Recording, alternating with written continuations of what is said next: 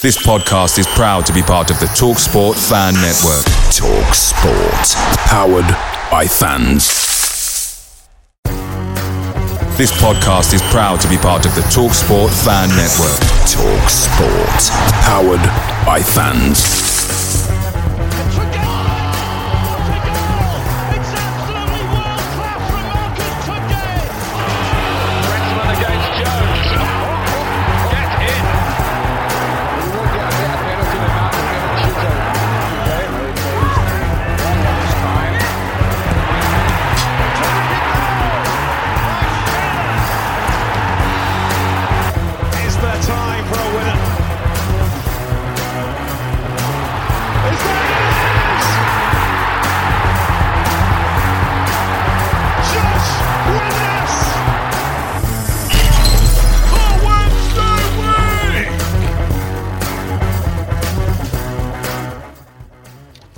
Right, this is where I normally say the words, it says we're live. So, welcome to another Owls alumni. My name's Dan Fudge. I'm joined by Jon and Stevie. And as you can see in the top right corner there, we've got did, did, did, did, did, did, did, flash. Ah, that's, uh, do you know what? I'm going to get bullied online for doing that the entire time. We've got former Charlton Wednesday, Southampton, and Bradford City striker, Mr. Gordon Watson, has joined us this evening. Thanks a lot for joining us, Gordon. You all right, sir? How's it going? You all right?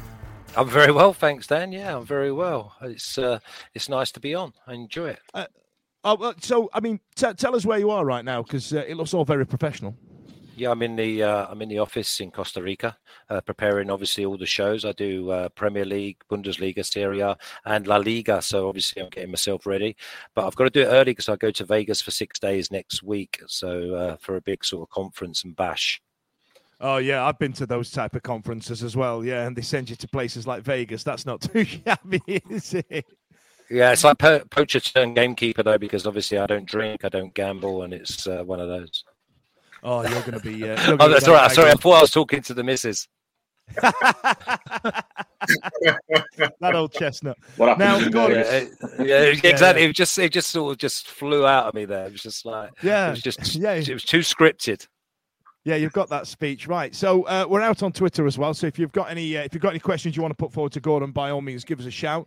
Now, uh, Gordon, welcome to the show. Thanks a lot for joining us. Um, now, I must admit, I, as I was just saying off air, there, I'm I'm fangirling a little bit. You were you were a bit of a favour of mine, and um, and well, we'll, we'll get there in a bit when we get to uh, when we get to talking about your Sheffield Wednesday career and the goals you scored. But I want I now as some of the guys might have noticed, that's not a, uh, a Yorkshire accent you've got there. So I want to I want to drill back down into the start. Where did it all kick off? How did it all start out for you? You know, did you, you know, did you know that you were going to be a footballer from early age? That type of thing.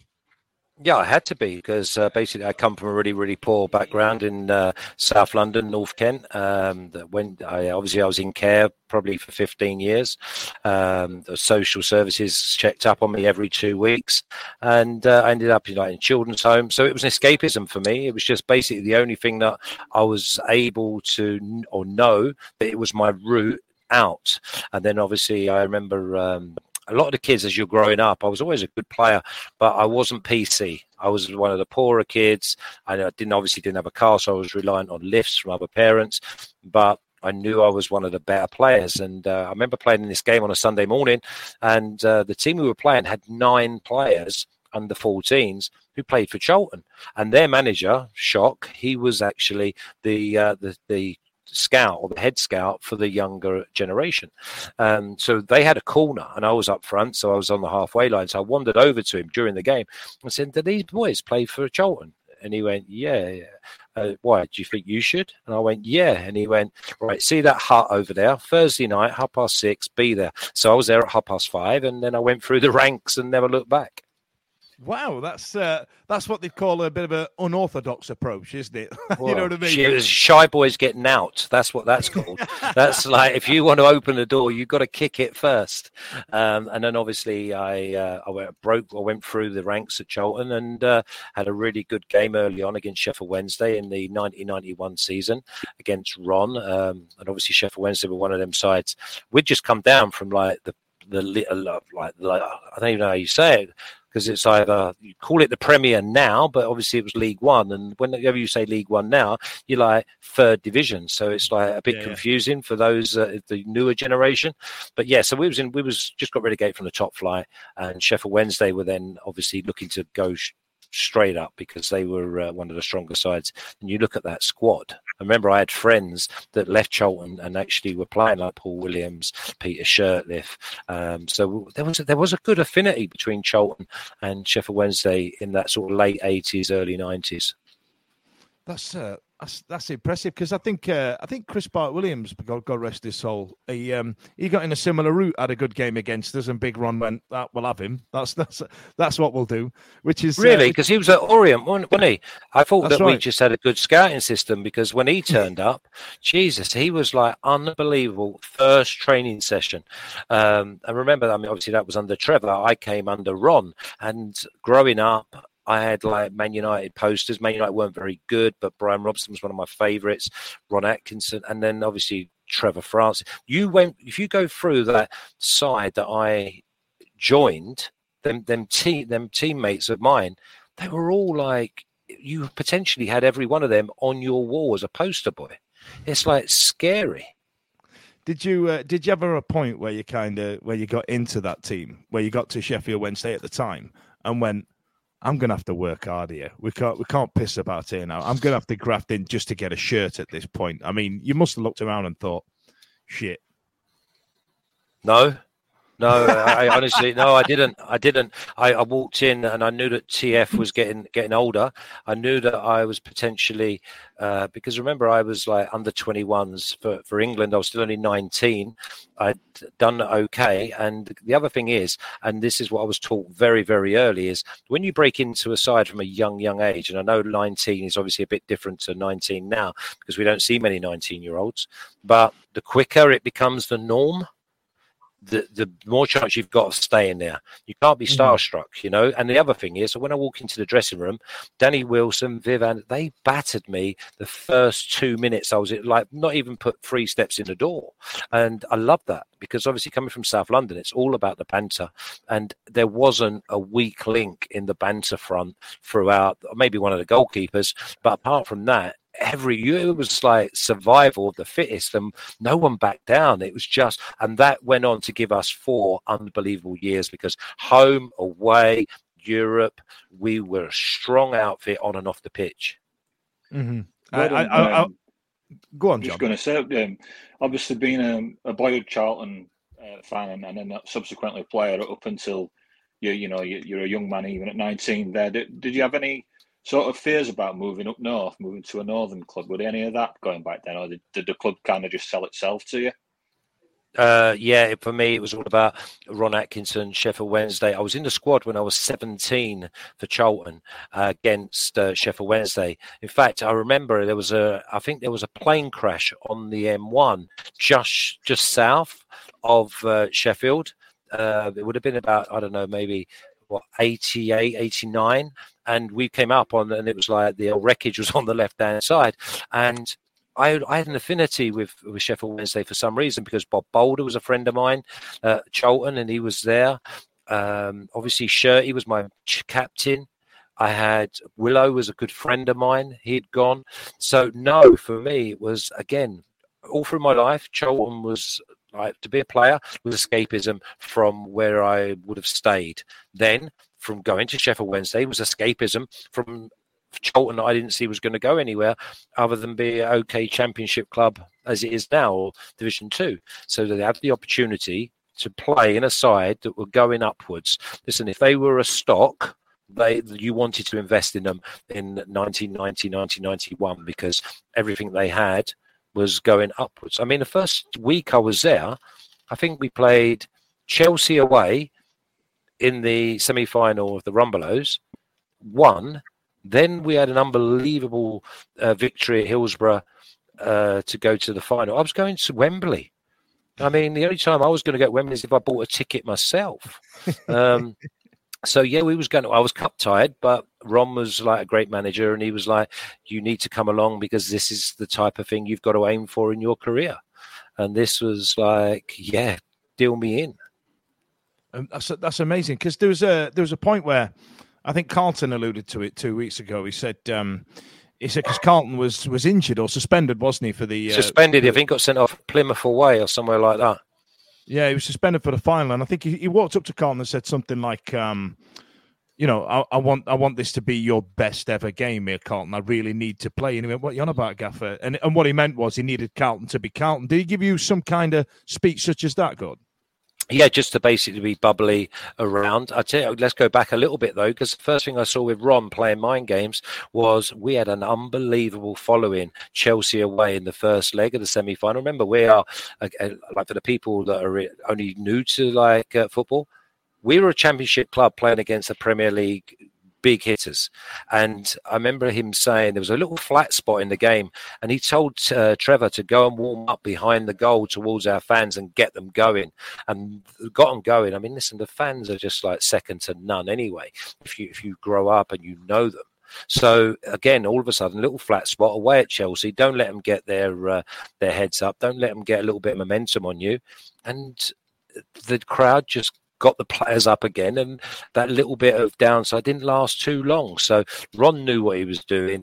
He knew that Trevor would get him going. So yeah, listen, there was no stone unturned in our preparation for nearly anything for the next four years.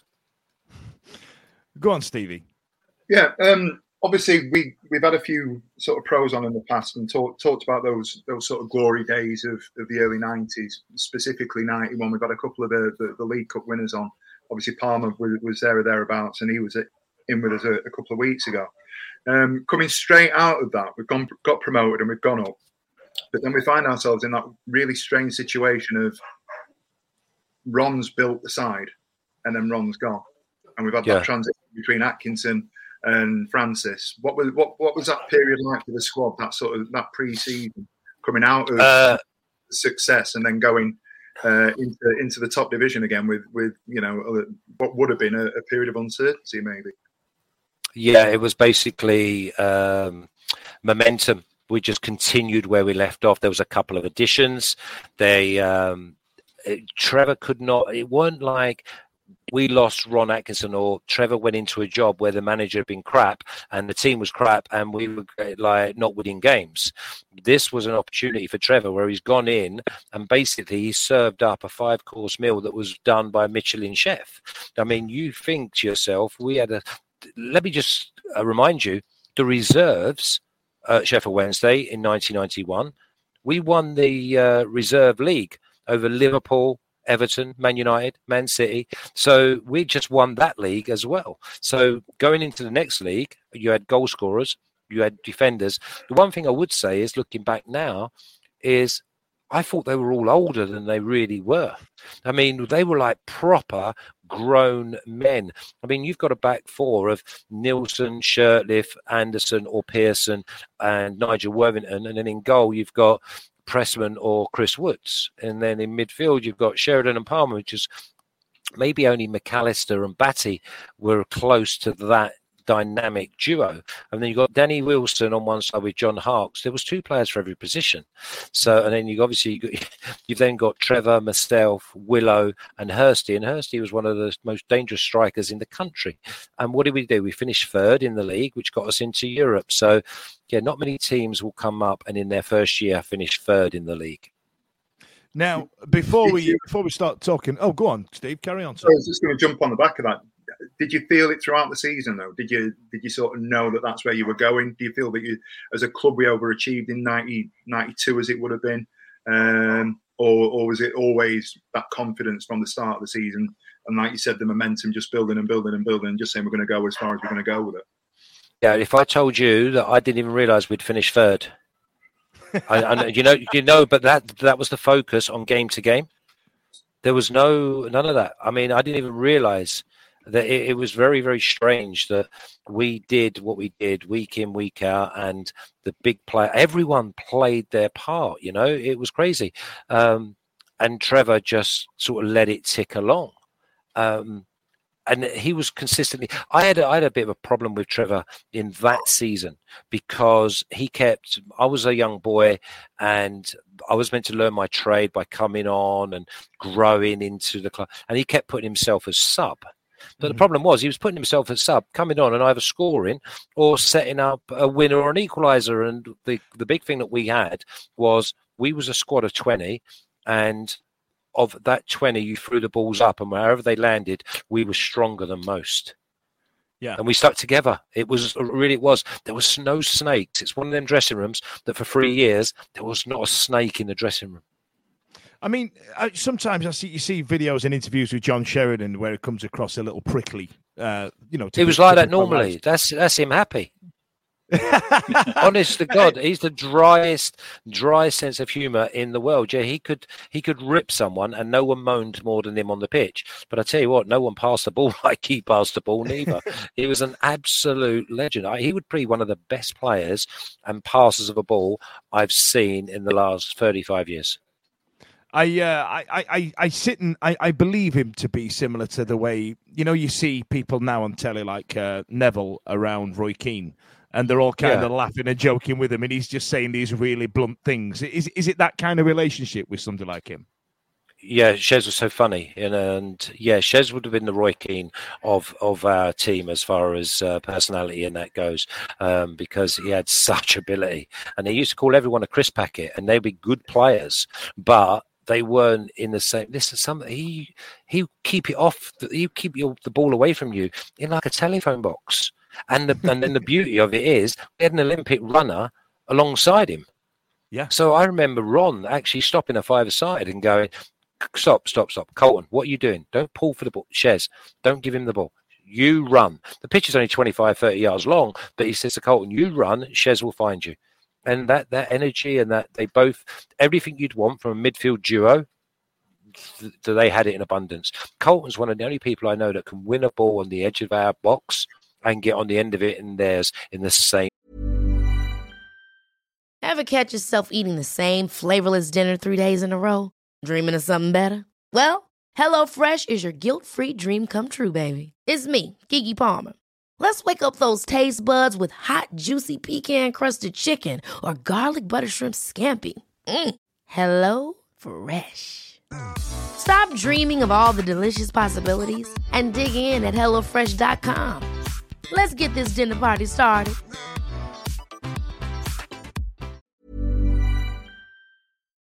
The Talksport Fan Network is proudly supported by McDelivery, bringing you the food you know you love. McDelivery brings a top tier lineup of food right to your door. No matter the result, unlike the Owls, you'll always be winning with McDelivery. So there's only one thing left to say what's everybody having? Order now on the McDonald's app, and you can also get rewards points delivered too. So that ordering today means you'll get some tasty rewards later on. And between you and me, if you order just before kickoff, you can get it just in time for half time. But I've not told you that. Only via the app at participating restaurants. 18 plus rewards registration required. Points only on menu items. Delivery free in terms apply. See McDonald's.com. See you later. I'm flowing move. Wow. Wow. Have you got any more, Jon? As you said, it, obviously you, you, mentioned Trevor there, and obviously we know he's coming to the end of his career with, with Wednesday. Uh, I think he was around 37 years of age. Um, was it a, was it no surprise to you that he got offered the manager's job? Do you think he was looking at in that direction? Was he was he kind of a leader before he was manager? No, never a leader, never a leader in all the years he was actually managing. Basically, what he did was he he had already had a nightmare management player manager stint at QPR. Then he came with us, and he was like just TF, and everyone looked up to him because remember, first million pound, been been in uh, Serie A, and the, the quality was scary good. But as far as uh, actually I don't know, like motivation. I tell you the way that he motivated us, and I used to call it, and looking back now, I was probably wrong. I used to say that he was consistently inconsistent. But what he did was he shuffled his pack really well so that whenever any of us went into the side, whether it four games, five games, six games, we all did our job because the camaraderie in the dressing room was so good. We all trained together every day. So it was you picked the best 11 out of you 20. And if you think the young ones in our squad was myself, Bart Williams, Ryan Jones, Graham Hyde. And like you think to yourself, they're the four babies of this squad. This squad was like the real deal. That's uh, Yeah, I, I, do you know what? Looking back on it now, because like there was a point I just got into football. I was about it, talking late eighties, early nineties, and there was a period when um, when I think Sheffield United had beat us once. I don't think they did a double on us, but I think they beat us two 0 and then it might have been the following season or in a cup three one, and then this happened. Watson going through the middle. He might get there before Kelly. He did. Watson gets his header in. It's three. The goal stands. Kelly is distraught. Happy days. Kelly Kelly yeah. is distraught. Absolute yeah. absolute crack to me that. Tell tell me about that day and and what it's like to score against them and the noise. Yeah, well, first of all, eh, they had had the upper hand on us uh, on the mm. individual occasions, uh, but that day was probably the, the, the best free one that they could have hoped for. It could have been 15 on, on that day, to be honest. Um, I remember it being an absolute packed house. We we were absolutely flying. Um, there was a massive gulf in quality and class, but they had a togetherness as well. But I'll always remember that day for many, many reasons. But when I scored that goal, um, I remember looking up because all the United fans are up there, and I, and I saw this girl Annabelle, and she was like really, she's really close to me, but she was absolutely battering me. Uh, like after I'd scored, we were out that night all together as well, which was was absolutely great. And that was a Saturday afternoon. I think I might have been late for training on the Monday on the back of that Saturday. That's how. See, that's what other people Proper. don't realise. Yeah, yeah. This was the other thing about Sheffield. Sheffield, had, as a city, had taken over for me from Manchester because the music scene was great. Obviously, we have got to mention the Leadmill under the current um, climate of what's going on there. It was just iconic. Then we had the uh, we had the Steelers, we had Ponds Forge, we had the Crucible, we had Sheffield United, we had Sheffield Wednesday, we had Don Valley being built and the racetrack. It was everything. The Hallam Marina, everything was actually the whole country was just basically I don't know. It sort of breathed off of Sheffield and it was just amazing for the next four years. And I couldn't have picked a better time to go there because you think about the the Wembley occasions, you think about going into Europe, but you also think about the fans of basically of sport in the city.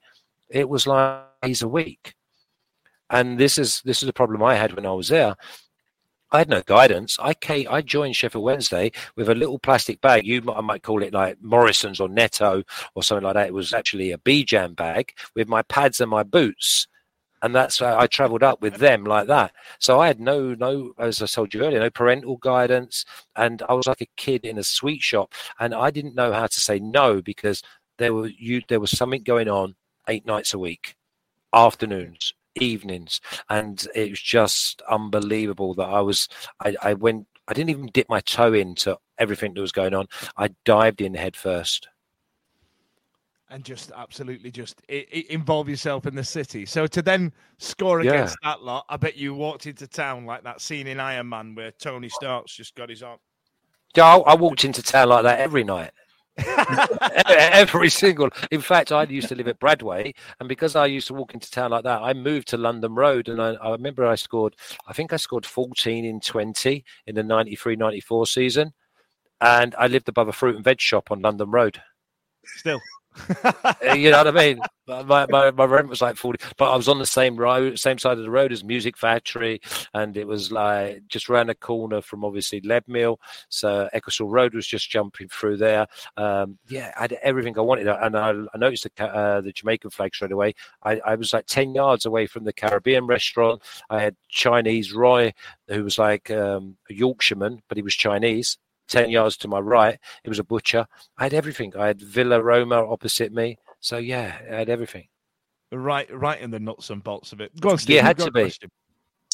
Um, you, well, you, you, touched on it there. That that season, that period, 93, 94, obviously you you you, hit the, the a real hot streak. What personally, what was that like for you?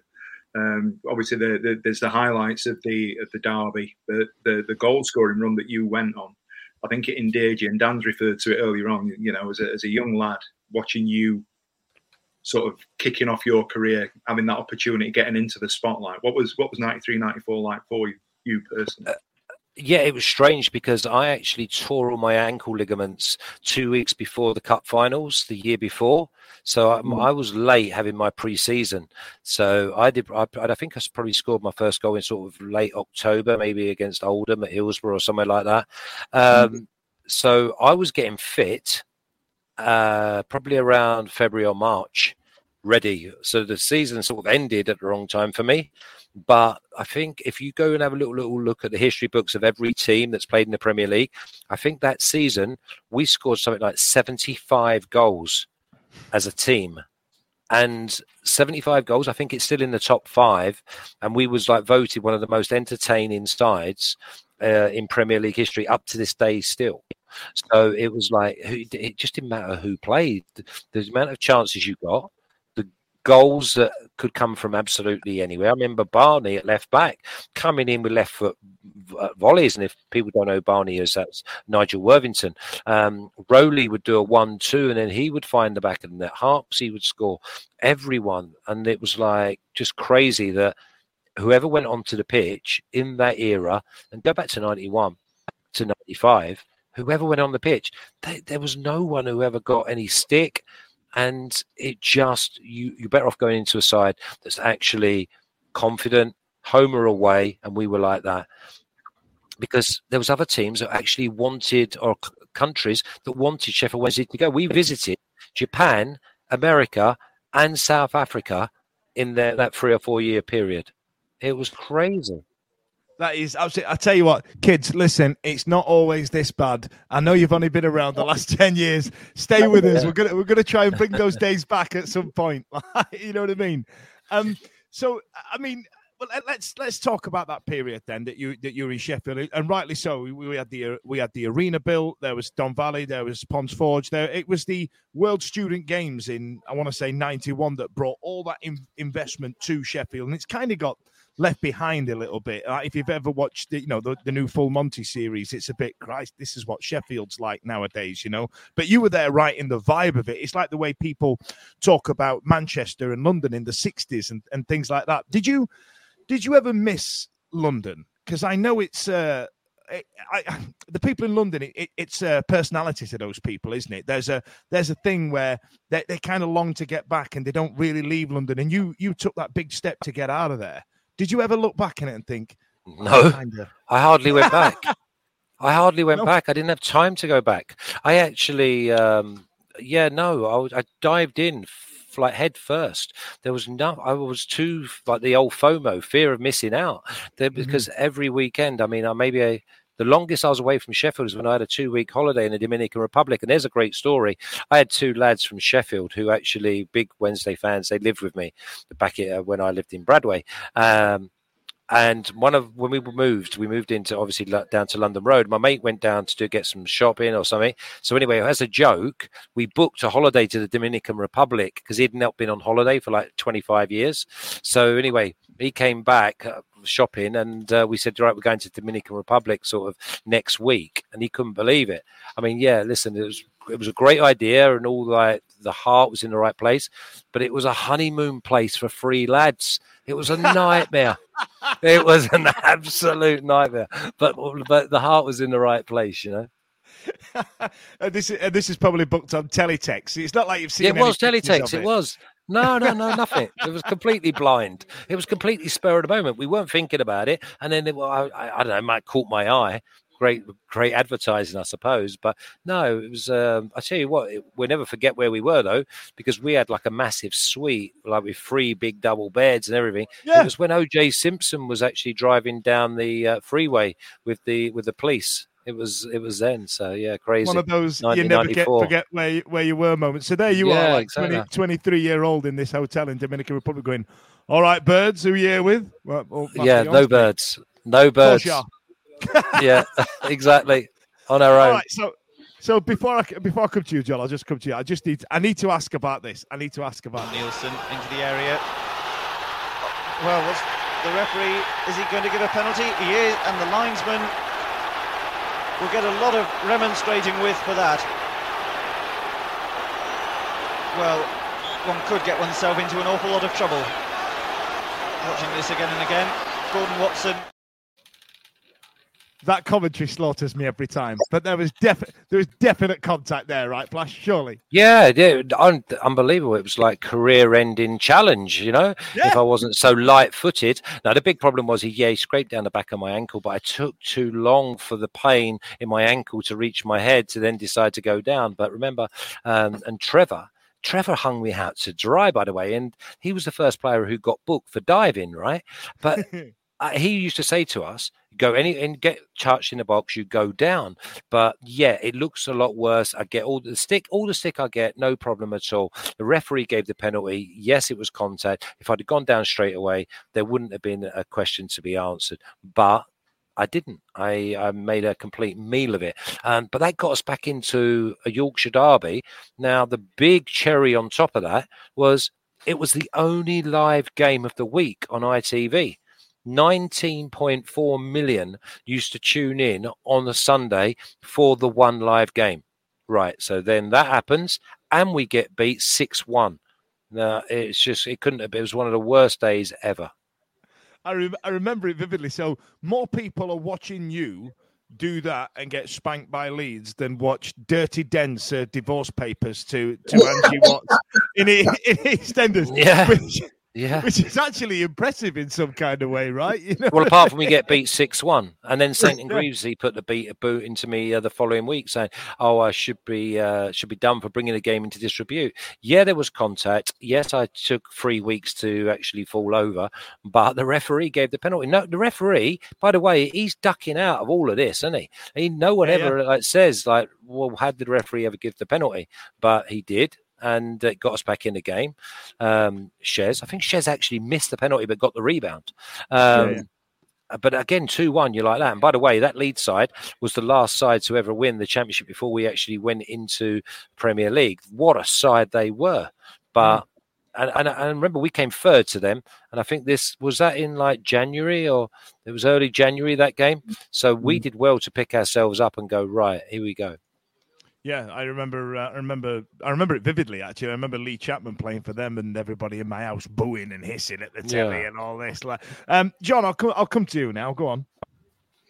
Yeah, I just wondered who, who were some of the some of your closest uh, pals at Wednesday, uh, Gordon. Perhaps players that helped you settle into the club, or you know, you just formed a, a good rapport. We um, what did were they all sort of top boys, or did you have a couple like special like sort of best mates when you were? Yeah, um, yeah, we was all we was all together because when we went out, we went out together, and then you'd have your splinter groups.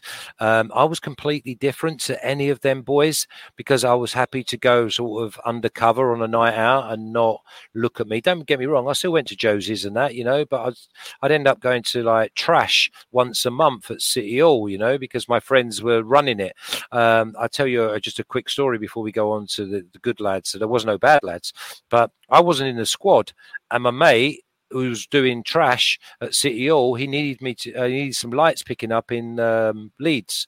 So I got in the van and drove to Leeds, picked up the lights, brought them back, and they were fixing them on the Saturday afternoon, ready for like the once a month um, night out. I tell you what, it was hot pants, hot pants. It was called on once a month at City Hall. And trash. Sorry about that. That was on a Wednesday night. Um, uh, by in Kiki's. So again, it was like Isabella's Thirty Kiki's. years ago. Still, right. still remember how your week panned out. Oh yeah, because Thursday night we weren't allowed out, but that was one of the best nights at Leadmill. Um, I remember taking, I remember taking Chris Waddle to uh, Leadmill on a Wednesday night, and, and no word of a lie, my friend was a DJ, and when we went in there, just as we went in there, Diamond Lights started playing. You couldn't have wrote the script. Yeah, you couldn't have wrote the script. They didn't. I don't. I don't know if he actually saw him or someone said he was queuing, or uh, they'd just come in. But yeah. But as far as a night out, we used to go out together, um, and then you'd splinter off because obviously a few of the boys would struggle, um, or they'd get a little bit out of hand, and everyone. Uh, it's almost like the early part of the night, sort of seven till I don't know eleven. Some of the boys would be going home at 12, 12.30, but some of us would I tell not go what, out Gordon, until on. about eleven. Here's another message for the kids. You're allowed to go out at seven o'clock, kids. You don't need to just come out at eleven o'clock now and get pissed up at home around your mate's student grotty flat. It was fun. We used to go to a pub at seven, then we go to a bar, and then it'd be nightclub till two. Honest, it's life changing. Sorry, Gordon, Yeah, carry but it wasn't all. Yeah, but I mean, after two, you could then go to one of the bars that obviously flies your flag behind you, the Jamaican one. Um, yeah. yeah, it- that's what I'm saying. Sheffield didn't sleep. There, it was just one of those that you could keep going and uh, How would you like to look five years younger? In a clinical study, people that had volume added with Juvederm Voluma XC in the cheeks perceived themselves as looking five years younger at six months after treatment. Look younger, feel like you. Add volume for lift and contour in the cheeks with Juvederm Voluma XC. Reverse signs of aging by adding volume to smooth laugh lines with Juvederm Vollure XC.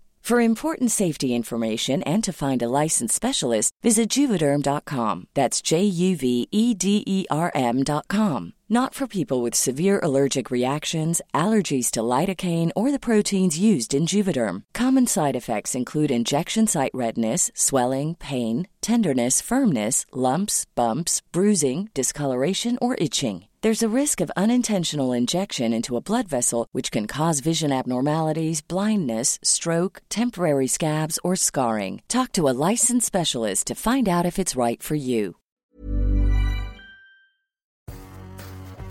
We all know away days are mint, but there's nothing quite like playing at home. Same goes for McDonald's. Maximise your home ground advantage with McDelivery. In? Order now with the McDonald's app. At participating restaurants, 18 plus, serving times, delivery fee, and terms apply. For more information, see McDonald's.com. See you later. it was just great. So anyway, you had good characters. Uh, some of the sensible ones, like maybe Woodsy and think people like that, they'd go home early. Roland, yeah, Roland was less, but he'd still come out and go home at sort of half 10, 11. But then you had like the, the Hursties of the world. Um, I'm just trying to think. The younger ones you might bump into, like Bart or uh, Paul Williams, but none of I was never really going to see any of them on the scene that I chose or the path that I chose, you know. That's that's amazing. Um, But I'd go out with them early, you know. Yeah, yeah, yeah. You got, got to get the photos in. Get you know, they might be in the papers. Like, got to look. You got to look your best, right? No, but there was no Um, cameras or anything them days, was there? I would there, No. We'd have all got locked up. We would have all got locked up if there was cameras in them days. Uh, we'd have all been divorced just by association, not by guilty conduct. But it would have been a case of what are you doing here, what are you doing there, and there'd be too many people trying to stitch you. Back in that day, the fans and the players. There was no difference once you went for a night out. You didn't give Mhm. it the big un. You actually were out to have a great time and enjoy. And I had a lot of United fans as well as Wednesday, and it's because we went out together. Amazing. Yeah, I I was going to say I, I, did hear a few of those stories about you guys going out with the uh, with the Blades fans. Now, Stevie, a couple of weeks ago, Simon asked Carlton a uh, about a holiday. Okay, Where where was it? It was was it? Oh God, it's it's going to frustrate me to death. But there was a point where I think Sheridan had a tear up with Ron. Were you were you there Oh. for that? No, that was the year before I joined. That was the because Ron actually left uh, Mm. in '91. I remember I joined in uh, the early part of '91, so that Ah, there yeah. was because the end of season due in '91. Ron was, had nothing to do with. That was the year before Ah. me, so I've got nothing to say, officer. Ah, yeah, yeah. You don't know anything about it. So so you you were... go on, Steve. I was just going to say it's probably for the best, to be fair, based based on what Carlton said last week. Yeah, but just don't worry about Carlton. Carlton wouldn't let the truth get in the way of a good story ever. you know, if if he could add a, add a few bits on, then he would. Now, listen, they're great characters, all of them. Um, and as I say to you, we used to go out maybe straight from the game, and then go home and get changed, and then go out again. Um, but a lot of them would start in either like in a dev indoor, come down Ecclesall Road. It was like a pub crawl, but and the more people just joined as we went on. You know, um, it Well, it was great. It was absolutely brilliant. The way Okay, the way so- that you talk about it is is I think I just think it's incredible that you you know you spend with, with due respect a relatively short period of time of your career in Sheffield, but you've still got a real affinity for the place. I spent Um, longer in Sheffield than I did anywhere else. And, Really, spent- and then I moved again to Yorkshire. I Yeah. went from South Yorkshire to Southampton, and really, when I left Sheffield, it was no other Mm. reason than it was getting out of hand. I was like my my football was like getting in the way of my social life, or I wasn't able to manage it because my self discipline wasn't great. I remember I left when I was only twenty four. Mm-hmm. That's yeah. the crazy thing. Um, but also, we had started, and this was something we speak about. We, we had started getting rid of good players and replacing them with players that weren't as good and paying them double. So, listen, it was a little bit strange that behaviour which is um, that's kind of what I, um, I, wanted to go or where I wanted to go with it. You know, the affinity that you speak of with the players, the the, the place, and so forth. It got to sort of 94, 95, and then it kind of came to an end. And was there a point when you realised it was coming to an end? Um, did you know that it was time to go? Was there a specific thing that happened, or was it just right? We need to move you on um, because we've got designs on going on in, in a different sort of direction. No, I, I put a transfer request in to save myself because obviously again um, it was really strange that we were starting to struggle and i say struggle i think we finished like 13th in the premier league yeah. but because we'd we'll snap your hand off for that now go uh, yeah, well yeah listen 13th in the championship next year you'll snap your hand off for i know that but it's like it is one of those where you set your standards and you get used to a certain like week in week out and it ends in a certain way but for me, I'd not fallen out with Trevor um, because I had a really funny relationship with him. I was quite close to him. He was the first person that I actually sat down with a meal at Hallam Towers, and he introduced me to Beef Wellington. As again, I never knew what Beef Wellington was when I turned up, but again, so he it was a strange uh, relationship I had with him. I had a proper fight, or it would have like all a physical occasion at Highbury, myself and him, and yet on another side, he'd asked me to take Helen. Can I take Helen home because he has a board meeting? So he trusted me to. It was like a really family orientated dressing room where you argue with your big brothers, you scrap with your little brothers, and but when it dusts down, you still love each other. And that's how Sheffield mm. Wednesday was. All of a sudden, there was a few players going out the door. Hursty was injured a lot. Shez was injured. Wad was injured fullbacks, Kingy got injured and got rid of. Then there was like certain players, Viv had left, Danny Wilson had left, and Willow had gone to Palace. Paul Warhurst went to Blackburn. Paul Warhurst was my room partner at England under 21s and Sheffield Wednesday. And he was my friend, my closest friend, who then played up front instead of me. Yeah. Do you see what? You, and this is the other thing that people don't. When I said about Trevor being consistently inconsistent, whatever dice he rolled came up trumps. Bart mm. played up front and scored a hat trick against Southampton. Albert Paul Warhurst went on a games goal scoring spree of like 16 games in a row. Carlton Palmer played up front away at Middlesbrough or somewhere and got the winner. It was like whoever went onto the pitch and asked the role that they were asked to perform, it just worked out for four years. Mm-hmm. Wow. I can't, I can't. But did that, did that not just piss you off, Gordon? Like, you know what I mean? You're, you're sat there, and then all these people are getting a bash up front. Or were you out the squad for physical reasons? No, no, I was no, no, no, no, no. It was again. You're, you're in a family of twenty, and you're called when you're called upon.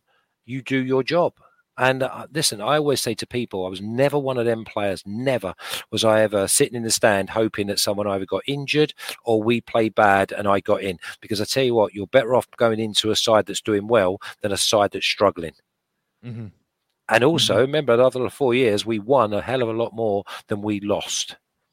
Yeah, so you kind of just tolerate it, like you, are like you don't think about it, right? Because no, everyone, yeah, you you you are a professional footballer, and it's up to the management to pick you when you're ready. Do you know what I mean? It's like it's almost like breaking it down into right. This week you are ready to go. You are ready to go. It's like having racehorses in a stable, and that and that's how we were. Okay, so let's let's talk about physicality then at this point because you you sustained quite a serious injury at Sheffield Wednesday. Um, how long did that keep you out for? I mean, how did you feel? I mean, it, you, like you said, it was a long way back, and a lot of players say that you never really catch up. Like you say, you found your stride as the season was ending. You felt fully fit. You missed the preseason, that type of thing. I mean, what happened? Uh, so basically, I, I, we played. I think we played in the semi-final um, at Wembley, uh, or we played in the semi final. We got through to the Wembley, and uh, Trevor said to me, I need you to go and play against Sunderland uh, in the reserves on a Monday, Tuesday night next week, because obviously I need to have all the bodies fit. I need everyone ready and raring to go. Got the cup finals coming up, blah, blah, blah.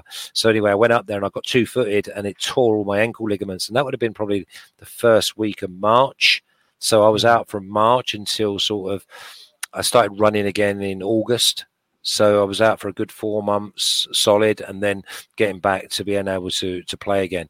Um, but again, I, I, was really lucky with injuries. I remember I broke my hand just after I joined Sheffield Wednesday, but I was able to play with like a like a plastic cast on. Mm-hmm. But no, I was I when I had an injury, I had proper injuries. Obviously, when when I went to Bradford City, I had the real injury, you know. But apart from that, I was never a hamstring person. I was never a tweaky person.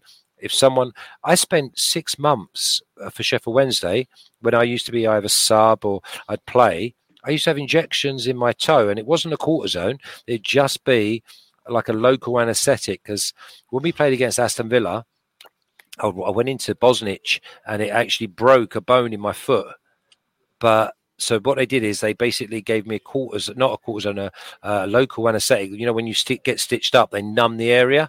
Well, it lasts for like two and a half hours. So what they did, what I did was they used to inject me about half past two, knowing that I was going to be all right till five o'clock in my right foot. So and again, you, you just wanted to play.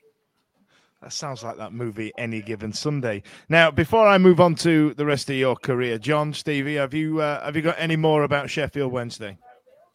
Go on, John. I just wanted to quickly ask Gordon about the time that we brought Cantona over for a trial and what, what if you were what your memories were of that because he was he seemed to be in the building five minutes and then he was gone up the road to Leeds, but were, were there much chatter and buzz about when he came over, or was it was it just kind of you knew as much as the rest of us really? Or? No, I picked him up every morning. I say every morning, like five or six days. Uh, he was at St George's. I picked him up. He didn't speak much English, um, but he was sheer quality and class. But the problem for him was that it was snowing at the time, so we was up. Um, I'm just trying to think what was the place up towards Rotherham where we used to play We used to train up there on the AstroTurf.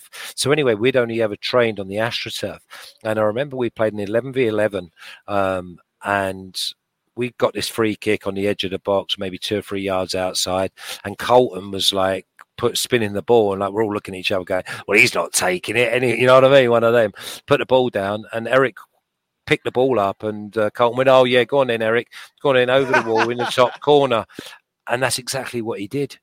He, um, Eric bent the ball over over the wall and in the top corner, and I think Woodsy was the opposing goalkeeper. Just like watched it go in like that. Yeah, he was sheer class. But I understand that afterwards they was they asked him because we had that Baltimore Blast um, debacle in the uh, arena where playing indoor football was like a complete nightmare with a ball that was so heavy. It was just alien to us. But again, it was one of those because I think the year before we'd actually gone and played Baltimore Blast uh, 11 aside on grass. So, uh, but no, he was quality. Uh, didn't know all the, uh, they'd asked him to stay on for another week or two. And yeah, he kindly said no. And then uh, Howard Wilkinson got him on the way back to the airport. Oh, God. What, what could have been? What could have been? Yeah. Go on, Steve. No, I was just um, listening to that and thinking um, I was at the, the arena I can remember that game. Who the bloody hell is this guy? And even in that sort of that that warped environment, you could tell that he, he was a class apart. I'll always remember as a kid hearing that rumor that um, Francis had asked him to stay for another week because they were training and it'd been snowing yeah. and he wanted to take another look at him on grass, sort of thing. Yeah. I always thought it was a bit of a myth. Surely, surely you'd have known. But um, just with you, favourite goal for Wednesday? Uh, my favourite goal uh, was obviously the yeah, the uh, third one of the uh, Sheffield Derby. My the, probably the best goal was when I scored against Man City uh, at Hillsborough as well. Uh, cut in from the right and bent it with the outside of my foot. Um, but no, the, the Sheffield United uh, goal was obviously going to be the best because not many people get to play in a Sheffield derby and then score and then score in front of the Sheffield United fans. So yeah, and then go and celebrate this far away from them as well. well, yeah, the, the lower tier, the lower tier was our fans. If you oh, if you watch it back, it? Yeah, if you watch back, I'm, I put my hands in the air, and then someone comes out of the crowd, and I actually shake their hands. But prior to that, I was just looking straight up, and that's when I saw some of my friends, absolutely battering me. good, good. And, right, and rightly so. You know, you you had it. You had it. Yeah. Okay, so let's move down to the south coast. Now, this is before Hursty and uh, Carlton went down there. You Yeah. went and tested the waters. There was this weird period where Sheffield Wednesday and uh, Southampton, uh, after Charlton, I guess, started Yeah. uh, started swapping players for some reason. And uh, and you and you went down there. Now this is this is a journey I made. I, I went from from Sheffield to Southampton. It's one, it's a long way away, and two, you're kind of in the middle of you know in the middle of nowhere. There's a weird bit where they've got this absolute hatred for a club that's 20 mile away, which you know what I mean down down Yeah. the road. But there's something really nice about the fact that everybody in Southampton really tends to genuinely support the club. Everybody has an eye on what Saints are doing, even if they're not even if they're not football fans. I mean, did you find a different culture down there, having played at a city that had two clubs and was quite vociferous, to all of a sudden being right in the bullshit, just in the red and white? Yeah, no, it's exactly that. It's a, it's a one club city, um, and also people are nicer, like as in they're or, or they have a better upbringing. I wouldn't say they were nicer. That's the wrong word because I absolutely loved uh, Yorkshire. Um, they were they were basically a little bit more reserved. I'd say is probably Mhm. the right word, and yeah, it was a nice place. And uh, when Alan Ball bought me, he said that not many people move. They might move clubs, but you don't normally move. And my children were born there in uh, 96 and 2001. And my daughter and their mum still live there now. Uh, so he was right. You never want to move because it's the perfect place to be. You're an hour and a half away from London. You're an hour away from, obviously, all the, half an hour away from the beaches, the, some of the best beaches in the country. Uh, and you were only two hours away from the Midlands. Uh, so no, it's a, it was a perfect place to go, and it was great for me to go and play in a side that had like, Ron, basically, I'd gone from Ron Atkinson, and then Alan Ball. So I mean, Alan Ball's a World Cup winner, like Yeah. one of only twelve people or eleven people to have a World Cup winners medal. It's like, okay, yeah, I'm I'm happy to go this route. Amazing. Amazing. So, uh, and then you you spent a couple of years down there, and then went bouncing back up north, back to Yorkshire again. Uh, did you did you long for the place? Was it a part of you that was going kind of miss Yorkshire, kind of miss the people? Because when I was in Southampton, I was exactly like that. I was like, yeah, I want to. Uh, not that I went to play football, by the way. I'm making it sound like I was playing for the club. I wasn't. I was. I just moved down there. But like, is there a point where you thought, oh, I kind of miss Yorkshire. I kind of miss the accent. I miss the banter. I miss the the the, the jokes. Because there was times when I'd be saying jokes and I'd get this face. But that that's that's more. Not a lot's changed then, Dan. no? Yeah, to, to the shitty jokes I was telling. To be fair, Gordon, that, that's that's pretty much it. Um, but was it was it Yorkshire that called you back, or was it more? No, it was you know, that was a better deal. Oh, was it, It was what? Yeah, because he was at he was at Bradford, and Mhm. they were sitting third from bottom of the uh, championship. And basically, I was at Southampton when Graham Souness had just taken over, and he had brought in. He was started bringing in all new all players, and we was having trialists and blah blah blah. And he basically come and said to me, "Oh, Bradford have uh, put in like uh, an offer in for you. What do you think?" And I went laughable. And I just carried on walking, like it's like I didn't even think he was serious. But then when I spoke to what You were there for the Ali Dia incident, then, weren't you? Yeah, I was, yeah. cousin. Exactly. Yeah, of course I was. Yeah, we were Please tell me you watched this guy playing football. Well, yeah, none of us could believe. Yeah, of course, he trained with us for like a week, uh, maybe a week and a half. And honest to God, he used to have his shoes on the wrong feet. Uh, he, he, one of those where he'd kick the ball and it'd go out of play, but he'd not realise it had gone out of play, and he'd carry on running. It was like there was no way he was ever going to play. But then um, Tiz had a bit of, I think he, Tiz had either a bad back or bad hamstring, it was like sciatica, and we were like down to the bare bones. Anyway, so he put Ali on a like a month's contract just to cover put bodies in, and we're all like looking at each other, going, "No." So anyway, he was um, sub, and then Tiz's sciatica went during the game, fifteen minutes into the game maybe. So he's gone on, and like we were like, "Oh my god!" He's like going to tell everybody. It was almost like he was a competition winner, right? And anyway, he brought him off. He brought him off, and uh, it was like really, really strange. But all of us from from that time, none of us thought that he was actually going to play. Some. Did you ever I, well, listen, he was George Weah's cousin? I didn't even know that story. He never he never told us he was George Weah's cousin. And the management, obviously, who brought him in, didn't say, "Oh, here's Ali. He's like George Weah's cousin, and he says he's great." Do you know what I mean? Because like we're players, we know, you know straight away. Because I tell you what, we did do. We had some trialists, and uh, one was Claus Lundekvam, who played 500 games for Southampton, uh, and the other one was Egger Washington, who went on and played for uh, Blackburn as well. So you know a player when he comes in and he was not one of them. It was just an absolute shambles. The um, Amazing. look, Matt Le there when you were there, uh, Gordon. Yeah, Matt, Matt's probably my best friend in football, uh, as in friend. You know, you, they say you have five friends. He's still to this day my my best friend. Class. Would you? Um, it was, it was it was a better player than Wadlow Le Tissier. completely different. Uh, natural was Tiz all day, every day. Um, but Wad did things. I always say about Wad that you knew what was coming and you still couldn't stop it. It was like, well, let's go with Wad first of all, because I got to play with him after he'd been at Newcastle, Spurs, and Marseille, and he and he won the he won the footballers' writers in 1993. Wad was just unbelievable that he could thread a ball, pass a ball, cross a ball, score a goal, um, and that was completely different, you know, because Tiz used to do things because he wasn't the most mobile. He was still mobile. Don't get me wrong, but he used to do things before people was expecting it. He used to shoot before the keepers had even got set, or he used to shoot before anyone else thought there was a chance to shoot. Um, and I think he scored 209 goals. So one was just a complete maverick, natural player who was just scary, and the other one was just a talent that never seemed to go bad. It was like a red wine. I mean, you think he was like 33, 34 when he was at Wednesday and got the players' writer. He that was the year we scored 75 goals.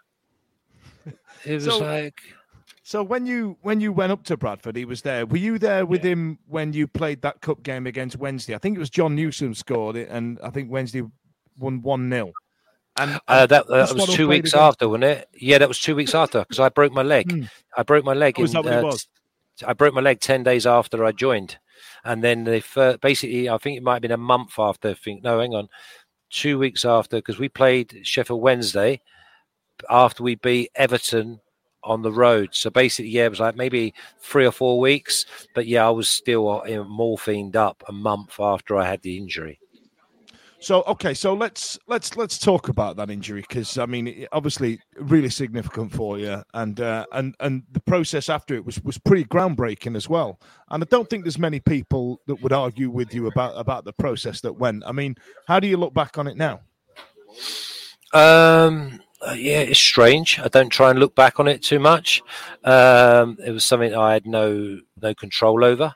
Um, again, the compensation was because when I joined Bradford from Southampton, they were third from bottom in the league. So the man, the chairman said to me, "If you keep us this prior to me signing, if you keep us in the Championship, then we will not stand in your way to go straight back into the Premiership."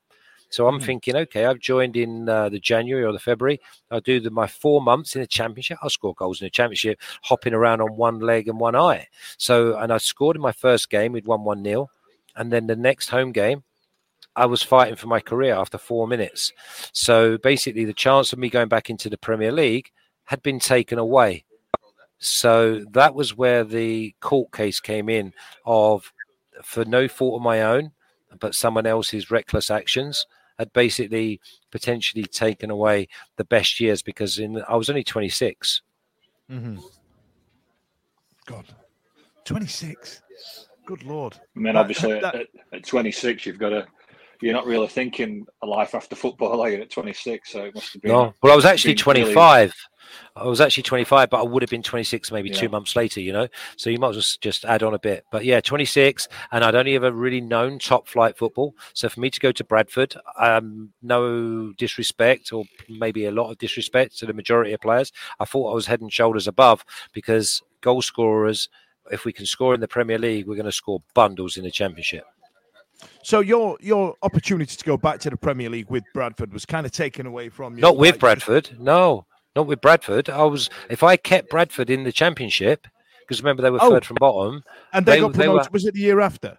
Then two years later, yeah, yeah, I was part of that. later.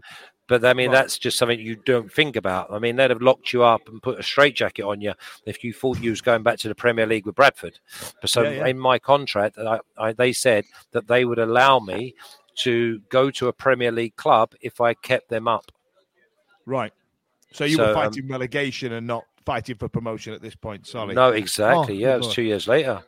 Have you uh, have you spoke to Kevin afterwards? Have you did you have you had much interaction, or I assume you, you know? No, I didn't need. I didn't need a like- wall building in my garden or anything.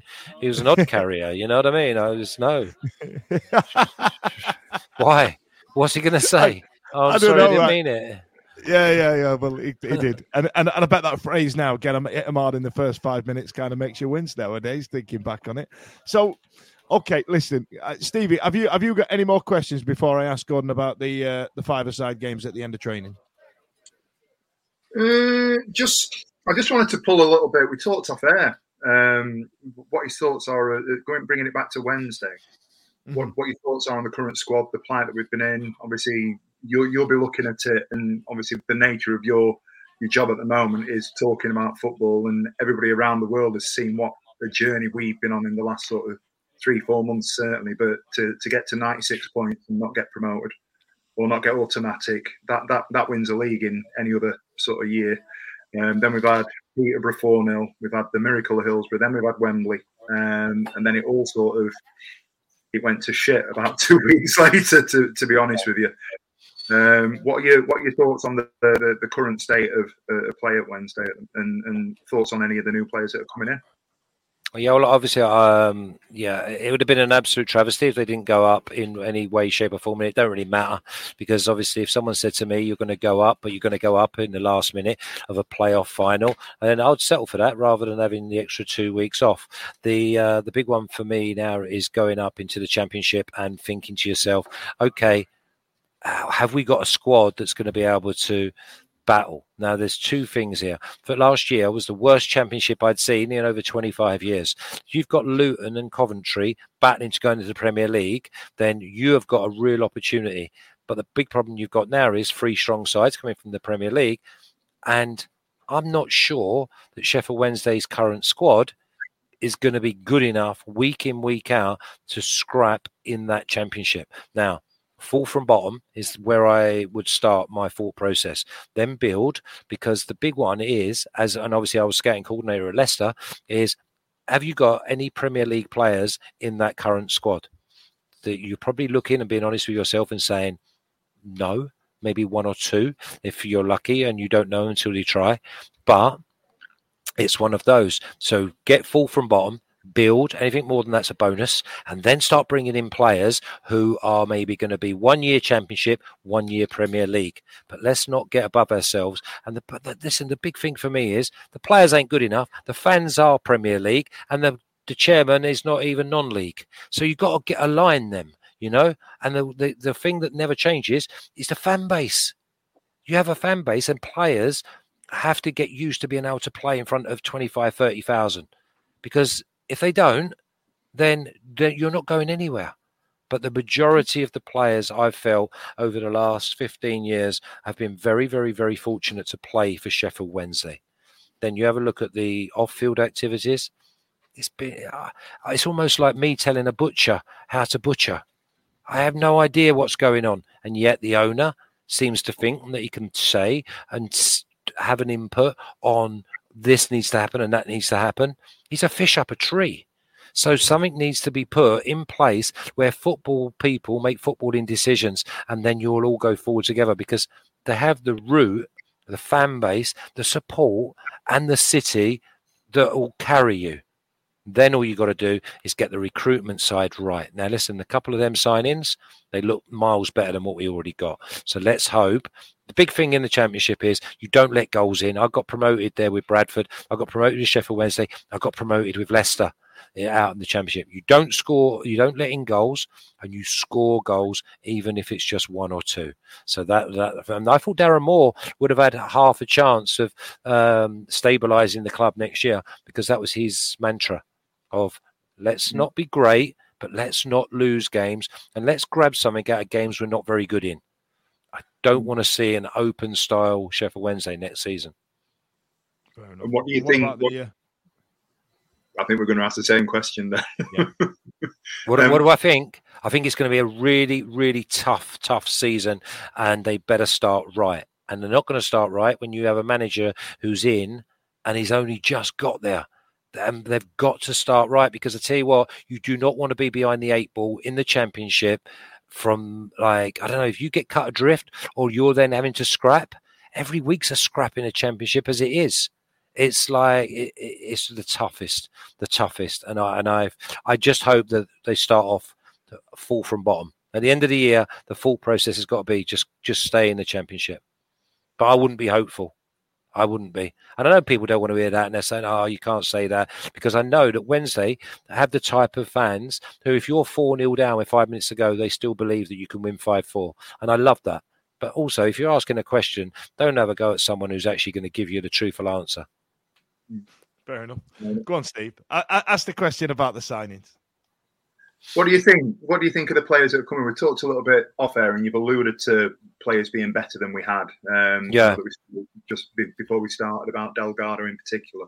Um, With Delgado, I know, I know, but I mean, the whole thing seems to me that he's setting up for three centre halves and two wing backs, which is good because we used to do that when we got promoted with Leicester. We used to play that that formation as well, and what it does is it limits the uh, chances that teams get against you in your in the central areas of your box and also it gives you good energy uh, from wide areas so basically you have maybe uh, like a three, five, two, but your two wide men, your wing backs, can play underneath and not be too wide. And and both the boys that have come in, they look they look really um, suited to that type of game. Now what you've got to do is get someone who's going to stick the ball in the back of the net and someone who's going to help uh, the little wizard in midfield.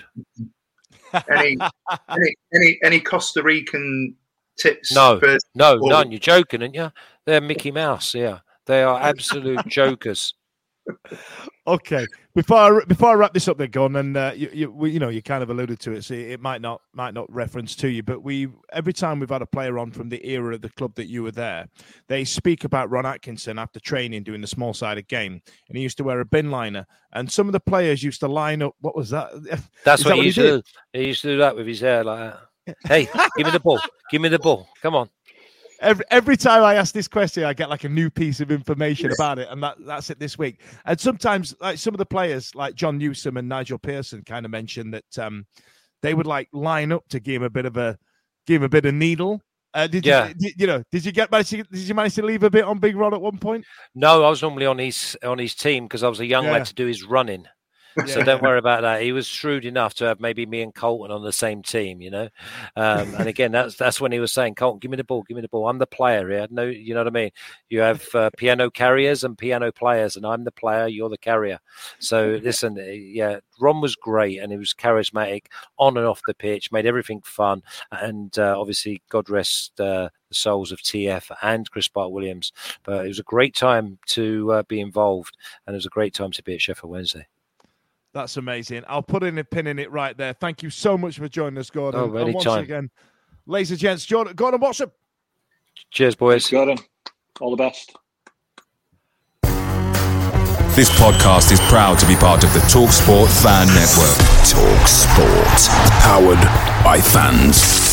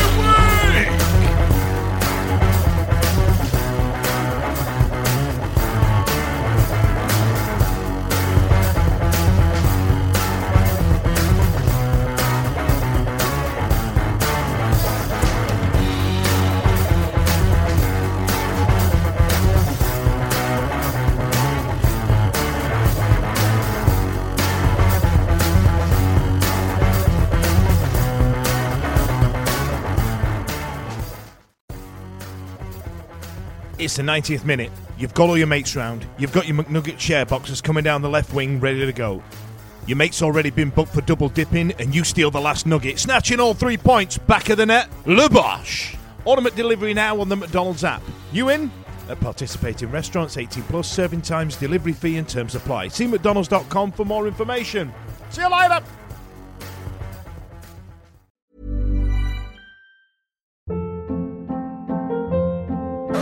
Hold up. What was that? Boring. No flavor. That was as bad as those leftovers you ate all week. Keke Palmer here, and it's time to say hello to something fresh and guilt-free. Hello Fresh. Jazz up dinner with pecan-crusted chicken or garlic butter shrimp scampi. Now that's music to my mouth. Hello Fresh. Let's get this dinner party started. Discover all the delicious possibilities at hellofresh.com. This podcast is proud to be part of the TalkSport Fan Network. Talk Sport. Powered by fans.